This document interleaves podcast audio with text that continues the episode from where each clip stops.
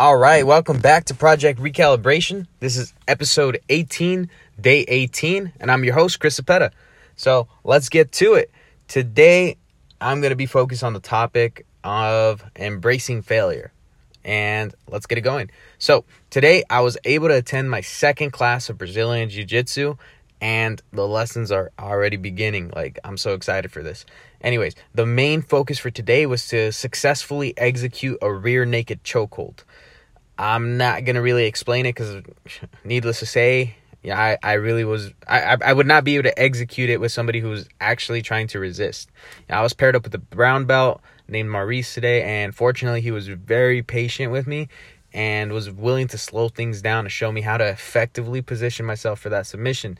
You know, I tried the best that I could to try to get all the motions right, but honestly, I, I just kept making mistake after mistake after mistake. If if if he had if he put just a little bit of resistance, I, I would I just I wasn't able to do anything. Um, and you know, part of it comes with the fact that I've never done jiu-jitsu before, and know, it's part of the reason why I joined. To be honest, it's a very humbling experience to fail.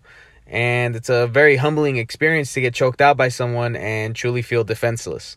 I can compare it to moments when I failed at other things in life. You know, sometimes life chokes you out and you can feel defenseless if uh, you just failed at whatever you're trying to accomplish, right? Uh, for example, my, my first month at the Honda dealership I worked at, I wasn't necessarily new to the business because I had sold cars before. Like, yeah, I wasn't what they call a green pea, if you will. But I ended up selling only about one and a half cars, which in the car industry, if you split a deal with other people, that's considered a half deal. Um, so one and a half cars, and my second month, maybe I did three or four cars. It was pathetic. It was nothing impressive. Like, damn, people had high expectations of me because of my background and everything, and that's the numbers. Those are the numbers I put out. Uh, I was truly failing, and you know, many people go through that. The, through that same experience that I did because you know the car business literally has some of the highest turnover rates with employees I've ever seen. People think they can sell cars, they show up, then they work a, a full month, sometimes 2 months putting in long hours, they sell a couple cars and then they get paid less than minimum wage and you know, they then that usually causes them to quit to go work at a job where they can get paid for the hours they work because, you know, this whole commission thing is just not for them. Uh, I set my mind up to a target that was honestly real unrealistic.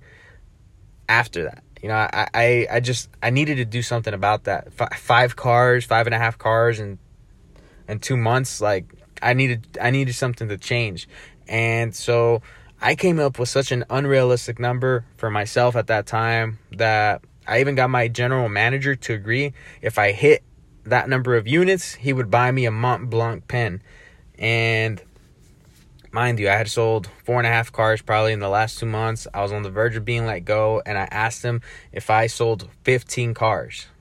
15 cars. Not even 10, not 8, nothing. 15 cars. Would you buy me a Mont Blanc? At first, he resisted, but he eventually said yes. I'm not sure if maybe he thought that maybe I wouldn't hit the numbers because, you know, I was very far away from them, but he ultimately said yes. And now I had to sell 15 cars or I wouldn't get a pen. I wouldn't have a job and I would not have made enough money to pay the rent or any other bills for that matter. What did I do? Well, I started training. I paid more attention to the steps to the sale. You know, I worked on building confidence by putting in the work. I dialed the numbers. I heard a lot of no's, but I got yeses. I spoke to service clients. You know, I, I got used to kind of building my resistance to people rejecting me coming near. You know, a lot of people, anybody who steps on the dealership for the most part, they don't want a salesman near them. Like they avoid us like we're a disease. And you know, by doing all this, I started I started kind of building my tolerance for the pain of rejection. I started to eliminate my fear of failure by watching these training videos online and then practicing them with people. So there's techniques already out there. I mean, all the objections are the same. They already exist. So I started just kind of like replaying them in my head and, and coming back with the rebuttal. You know, that month I didn't just get a Mont Blanc pen. You know, I made more than five times what I had made the previous two months and yeah, I actually surpassed my goal of 15 and sold 17 instead. Now, had I quit and looked for a different job saying, I never liked car business anyways, and I deserve to be paid for the hours I work. So I'm going to go find somewhere else where I can get paid for the work I put in. And I would have failed. At that moment, I would have accepted a failure. But because I assessed what was causing me to fail, I was able to then take the time to practice, improve, practice the techniques, practice the practice, practice, practice. You know, just doing everything I needed to do so that I could get better.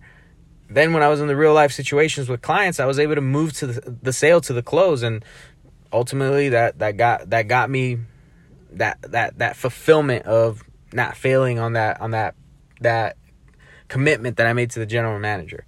And now I'm not here to say that I'm some master salesman because of that. You know, there's a couple masters there that they they are really really gifted at their skill of selling. They do 30, 40 cars month after month. Um, that's not me. But what I am saying is by not giving up, I didn't allow myself to be a failure. I found a way to become better and it helped me out. Sure, I failed momentarily for the months that I didn't sell my to my capabilities, but I didn't stop there. I continued until I was able to improve.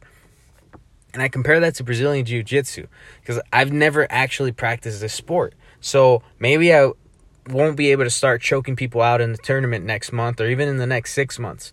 But if I quit at three months because it feels like I'm not getting it and everyone else has better technique and I, I don't really like getting choked out anyways. And well, I mean, what, what, what does this really do for me? Um, you know, like if, if, if I do that, all I'm going to do is prove to myself that I don't know how to commit fully. I'm going to prove to myself that I'm okay with failure and I can accept failure in my life and I'm going to start to accept failure everywhere or everywhere else in my life. It's going to prove to me that it's okay to run away when things are uncomfortable. And I don't want that in my life. By not accepting failure on the mat, I'm not going to accept failure in my relationships. I'm not going to accept failure in my business. I'm not going to accept failure as a husband or a father. I'm not going to accept failure in any part of my life um, because not only do I become physically stronger by overcoming these failures, I also developed the skills that were missing, which caused me to fail in the first place. You know, most people will get choked out by failure and tap out and never ask for a rematch. Nah, fuck that. I want that rematch. And I want to study how I got choked out in the last match so that I can practice avoiding that situation in the next one. I want to figure out what led me to be the one choked out instead of the one choking them out and winning by submission. You know, failing instead of succeeding, that doesn't sound appealing. So when I get to face that same opponent again, yeah, I have a better understanding now of his offense and defense. I have improved my offense and defense. So if I win this match now, it doesn't matter that I lost before because I came back and I choked this motherfucker out. So now I'm the winner. And I know that failure is inevitable. Everyone I look up to in life has failed more than once, but nobody remembers them for failure. They are only known for all the success that they've accumulated in their life.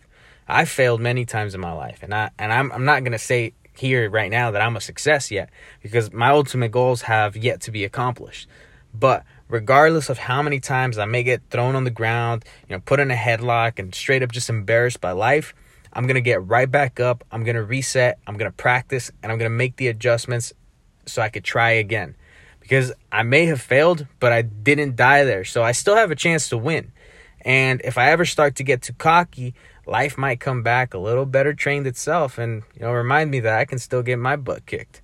So, if I want to reduce the chance of failure, I have to keep training, learning, readjusting, resetting, you know, taking all these different examples and lessons that I'm being taught by failure and make sure that training is non-negotiable because there's always going to be somebody bigger and badder. There's always going to be something a problem that's bigger and badder than me. So I got to just be ready so that even if it is bigger and badder, it takes me less time to turn that failure into a success.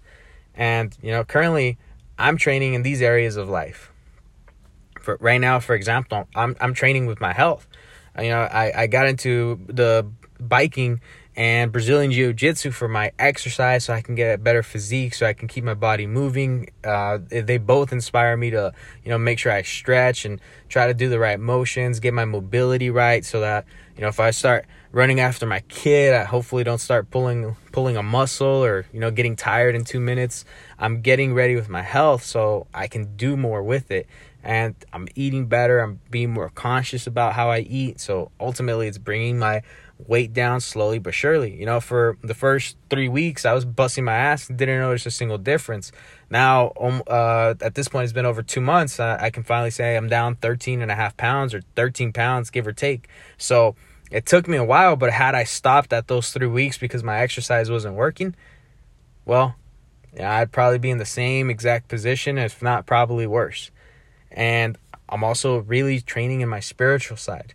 I'm practicing these moments of silence. I'm, I'm, being present. I'm learning how to be present in more aspects of life, uh, or sorry, in more uh, situations in life. So not just when things are calm and, and steady, or when I'm doing something I really enjoy. I'm learning to be present even when I don't enjoy things, because I can learn from those moments.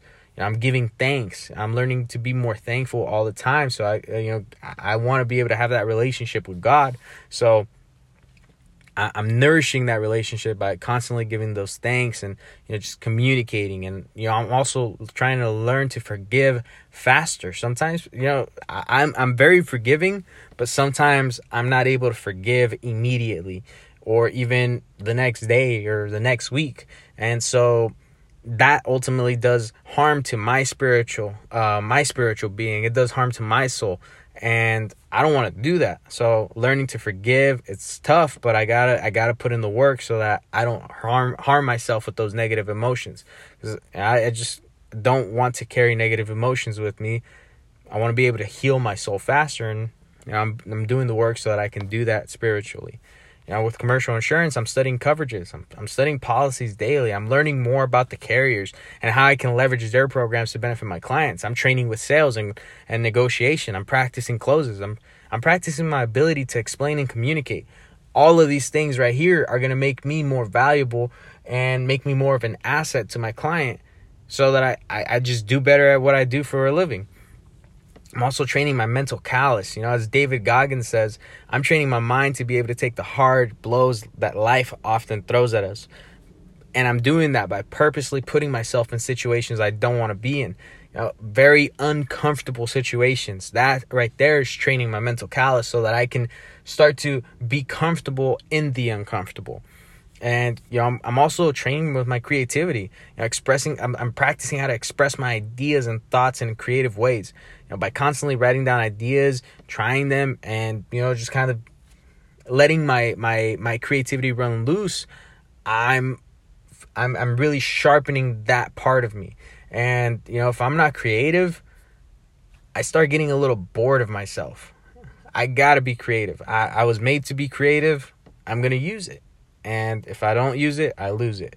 So I got to make sure I keep training with that. With that said, I am training. So I do fail, but that doesn't discourage me anymore. By simply resetting, practicing, and retrying, I still have a chance to win. And that failure serves as a lesson once I succeed. And life is, to me, life is kind of like a puzzle. You know, sometimes that pu- that piece doesn't fit as we would like it to, but I got to drop that piece, pick up the next piece, and see if that one fits better. And I'm just here to complete my puzzle, regardless of how many pieces I got to, you know, pick up, try, drop, and pick up another one. I don't care how many that takes. I'm going to keep going until I solve my puzzle. Small or big failures, they're just not enough to stop me from trying. And that's in any aspect of life. But today, I got to humbly be reminded as I was choked out by a brown belt in class. You know, I hope that this is relatable to you listening. If you're facing anything, you know, any any failures right now in this current moment, just know that failure only supersedes you when you back down. If you get back up, you haven't lost yet, you haven't failed yet. Now, this has been episode 18, day 18 of Project Recalibration. I'm your host, Chris Cepeda. I definitely appreciate an honest review on Apple Podcast, or if you have, you know, if you if you just follow on Spotify or any place that you listen to, just giving me a follow. That'd be awesome. I'd appreciate it. Definitely helps me out. And if you think that somebody you know might be able to benefit from listening to this, you know, feel free to share it. It's uh, I'm sure we'd both appreciate it. Now, thank you for tuning in today, and I hope that you all have yourselves a blessed day.